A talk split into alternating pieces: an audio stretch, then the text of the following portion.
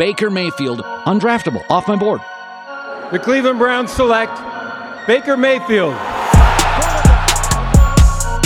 a beautiful throw by the Bakers! Victor Oscaravista, baby! Touchdown!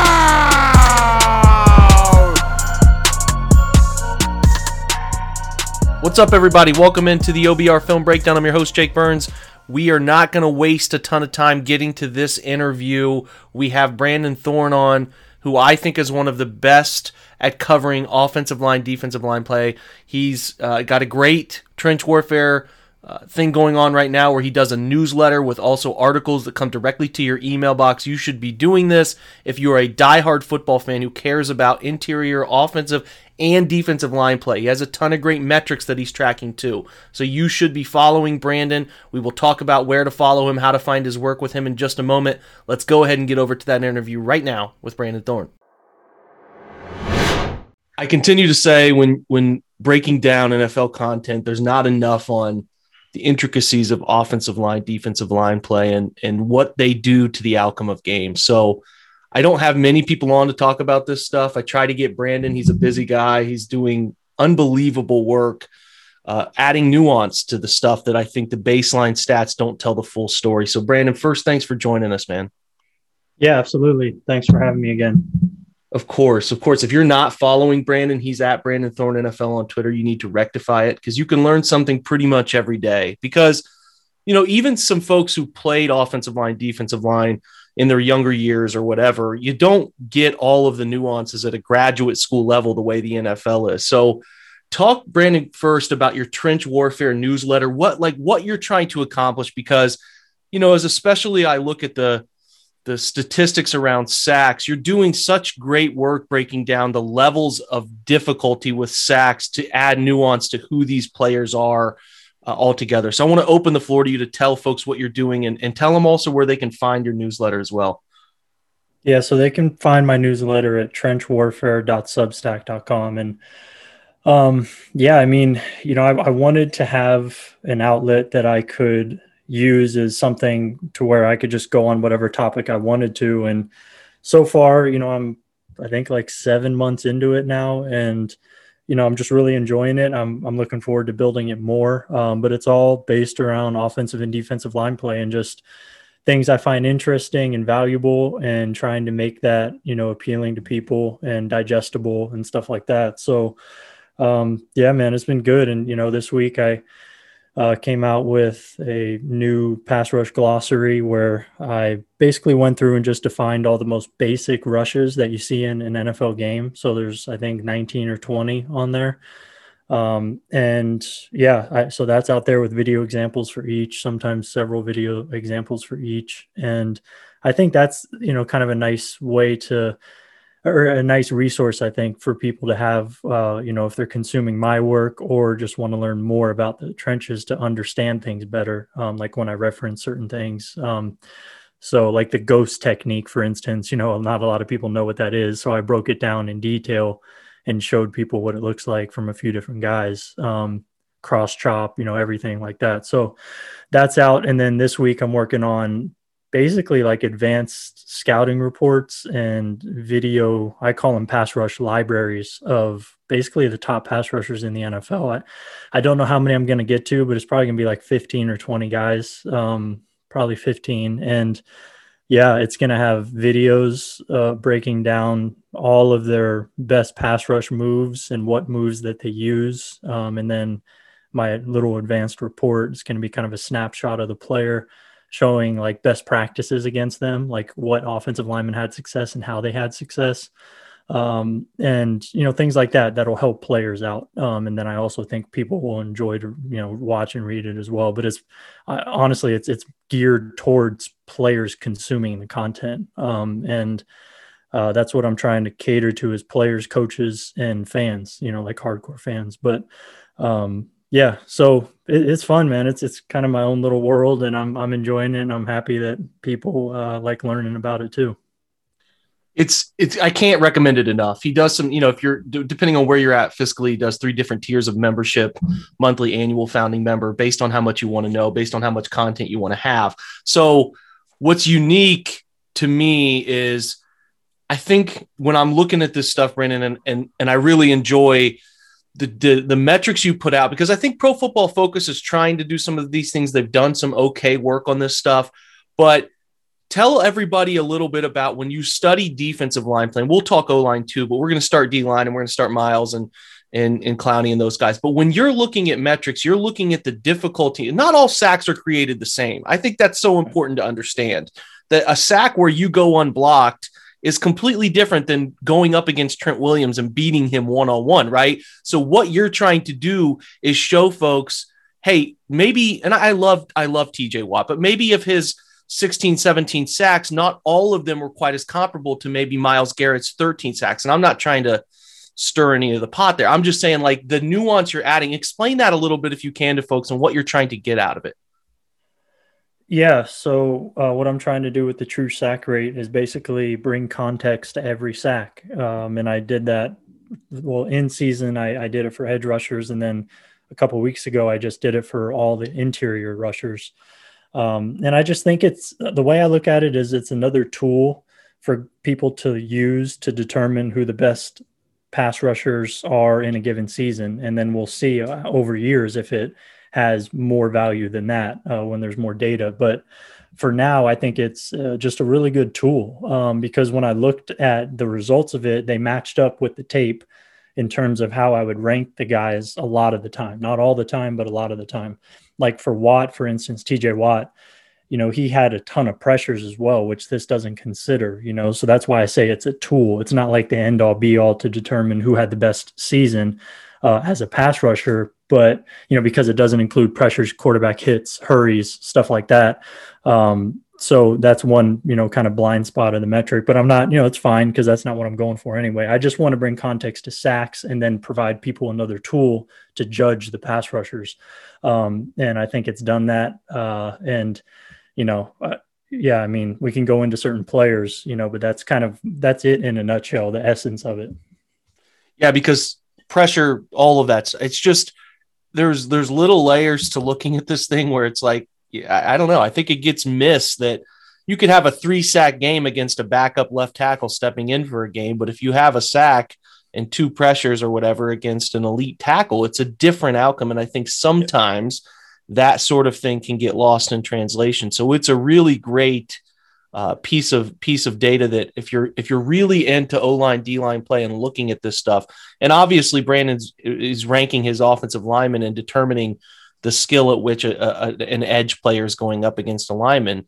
and you know using outcomes based on that. So it's it's just you you want someone who studies this stuff all the time. I think it's extremely valuable and not just studies it to to to to just baseline watch film but like learning techniques and then giving you guys information on those technique techniques and it's both sides so we talk myles, uh it, it, I, I guess what i'm curious is he's gotten his contract, he's done some great things. Is is he in? It's hard to say. It's subjective. Some people like a certain type of player more, but he is he in the elite of the elite tier at the edge rush position now, or is he? I mean, I guess how high do you have him? Yeah, uh, he's either one or two for me.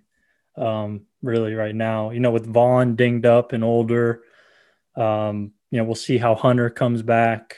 Um, you know, I, I, would hear a conversation for, you know, Khalil Mack for sure. Um, to me, it's like Khalil Mack, Myles Garrett, Joey Bosa. Like that's the three for me um, that I would go there, and then probably TJ Watt four.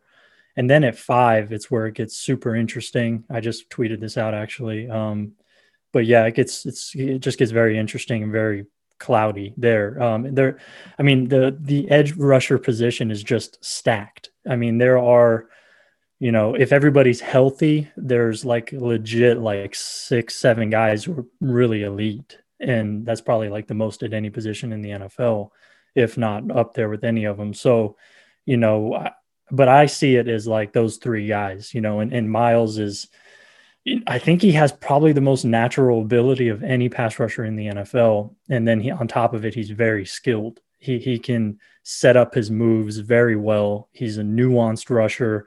He understands how to utilize stutters and hesitations to set things up. Um, he has he can win outside with the cross chop, a speed rip. He can go inside, you know, with the swim. Uh, he can even spin. I you know I think I've seen that uh, here and there, but that's not a you know a major part of his game. He's mainly a power rusher. You know, he's going to test a guy's anchor and see if he can run through him. If he can, it's going to be a long day. If not, he's going to set you up inside and then go outside. And he's going to go outside with the speed and the bend of like a Von Miller, only he's 275 pounds. Um, so yeah, he, he's he's a problem, man, and he's only 25. Uh, he's like the youngest guy out of all these guys we're talking about. So, you know, he's he's just a total freak. it's nice to get confirmation on some of the things that we see, and and you know, I fear sometimes that we get a little too homer on that stuff, but yeah, he's special, and and, and he can be a a guy who when we watch you then compare him to other people and it's like you get used to this regular myles garrett stuff and everything else just seems sort of bland and it's it can yeah. be uh it can be hard in that nature sometimes uh, the, the, the other two i'm interested in is clowney and, and Takk mckinley i think clowney is obviously not a great bend guy I, I think that that is something that has eluded him at least when i was watching the last two years is he's probably not going to win that way. Not the way Myles can bend and turn a corner. Now, again, you're you're basing it on Myles. That's a bit different, but I think he seems to win different ways. He seems to win inside. He seems to win with power, and I think that's why he's especially tough on guards because of that length power combo. Where are you on his fit in Cleveland? And then you know at the end, kind of tell me what you think of of Takk because he's a bit of a wild card for this for this front. Yeah, Clowney's a guy I've really loved in his career because he's kind of a like jack of all trades defensive piece. Um, and that's how he was used in Houston. The last two seasons, though, have been, you know, kind of disappointing. Um, you know, in Seattle, he had a couple great moments um, where he looked like, you know, kind of the Houston version. But, um, you know, so we'll see because he came into the league with, I think, microfracture surgery on a knee. Uh, he's had a torn ACL on top of that.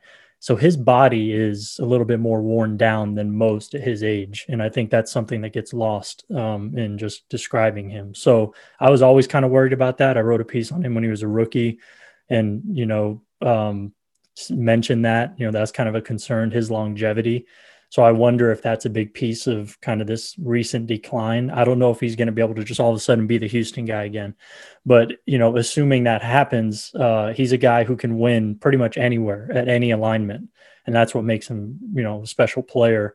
If he has all the juice, you know, I don't know if he still has that in terms of explosiveness, but um, yeah, he's just a very, very explosive dude. You know, twitchy, very sudden and that's how he gets people. Um, he sets them up and wins inside a lot, like you said, and he has pretty good power. But he, he's a guy who makes probably more plays versus the run than the pass, um, and, you know, unless he's rushing over a guard or their center.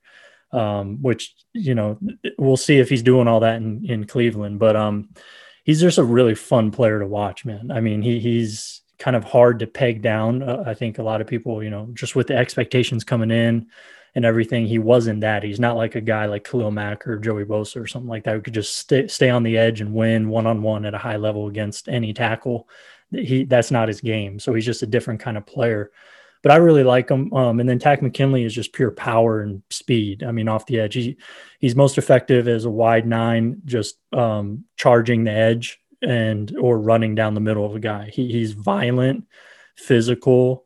Um, he, he's pretty raw he, you know, there's not a lot of like skill that I see to his game necessarily, but he's he's a big, explosive, powerful guy. Um, so we'll see. He's you know a nice guy to have in part as part of the rotation. I think. We're driven by the search for better, but when it comes to hiring, the best way to search for a candidate isn't to search at all. Don't search. Match with Indeed.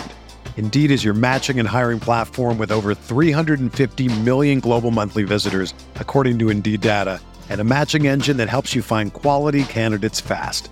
Ditch the busy work. Use Indeed for scheduling, screening, and messaging so you can connect with candidates faster. Leveraging over 140 million qualifications and preferences every day, Indeed's matching engine is constantly learning from your preferences So the more you use Indeed, the better it gets. Join more than 3.5 million businesses worldwide that use Indeed to hire great talent fast. And listeners of this show will get a $75 sponsored job credit to get your jobs more visibility at Indeed.com slash BlueWire. Just go to Indeed.com slash BlueWire right now and support our show by saying that you heard about Indeed on this podcast. That's Indeed.com slash BlueWire. Terms and conditions apply. Need to hire? You need Indeed. We'll we'll shift O O line now. Um, I think you, were high on Bill Callahan. I, I, would imagine that that reputation didn't go anywhere last year. I just curious your thoughts on on how he handled the Browns in his first season, and especially how they looked in the collective. Because I thought this is just me. I know you've watched all of Cleveland's games by now. I thought they started out really wanting to be a wide zone team, and they are. That's their base. But man, they they started to notice, hey, we have these two ridiculously talented guards, and we need to gap scheme some te- some teams to death. And they really transitioned to what I thought was a deadly two two prong approach by the end of the year. Oh yeah, you know nothing surprising at all, really. Um, with you know just knowing Bill Callahan's background and just the amount of success he's had designing run games over the course of his career um, you know, when you match that with the talent that Cleveland has, uh, you know, or at least that they had coming in, and then I feel like him and Scott Peters, assistant O line coach, were just able to really develop them and really get them to gel quickly. Uh, you, know, with a diverse run scheme, like you mentioned. I mean, you, you pretty much laid it out, and I agree. Uh, you know, with all of it, he's you know probably the best offensive line coach in the NFL right now since Scarnecchia is gone, and he's been one of the two or three best for a long time. Um, so yeah, I mean, with when you have you know that with the talent, it's you know this is what we're gonna have, and I'd be shocked if we didn't see another, you know, very highly, you know, or very high performing unit this season. They're probably going to go into the year like you know as a top three or five unit for me when I do those rankings as well. what do you think of Jed Wills' rookie year? Did you get a chance to spend a lot of time on him? Pretty good amount of time and you know i really liked it. Um, you know he came into a very deep class uh, or at least at the top you know so he's constantly going to be compared to you know Becton and Thomas and Wirfs and you know he, he wasn't worse last year but I think part of that was Tom Brady as well. Uh, you know just pass blocking for Tom Brady is different than pass blocking for anybody.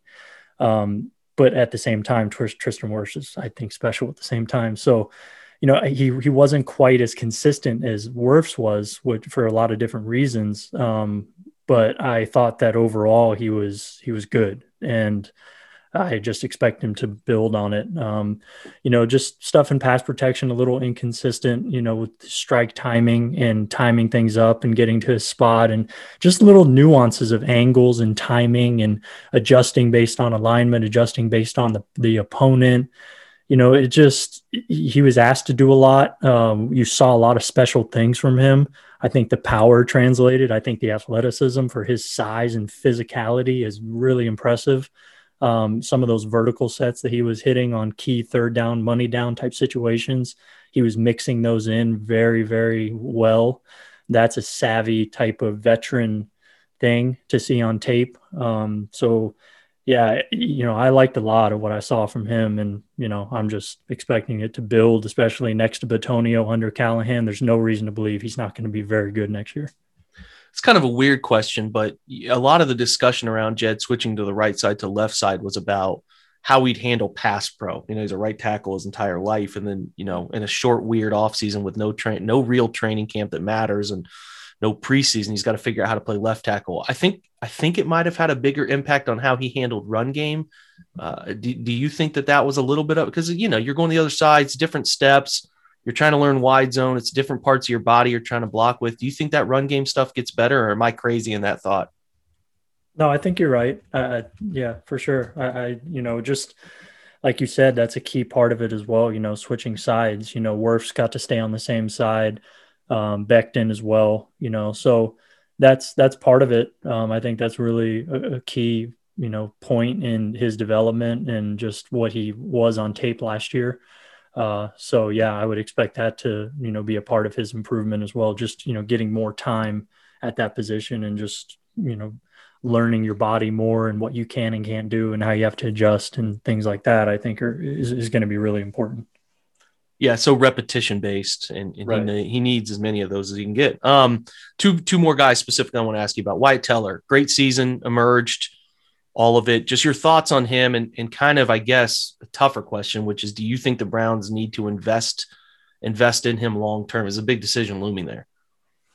I would like to see another season before I had to make that decision, uh, just because you know he's had literally one year as a full time starter, um, you know, and he he got hurt as well, but still he, you know, played the majority of the year. Um, so I, I would definitely want to see another one, but based strictly on one season and just what he was last year relative to the other guards in the NFL, I thought he was you know, probably the best guard in the NFL when he was healthy, um, which is crazy to say for a guy, um, you know, who kind of just came out of no, not really came out of nowhere because I thought he actually showed a lot the prior year in, in Mhm. more limited time.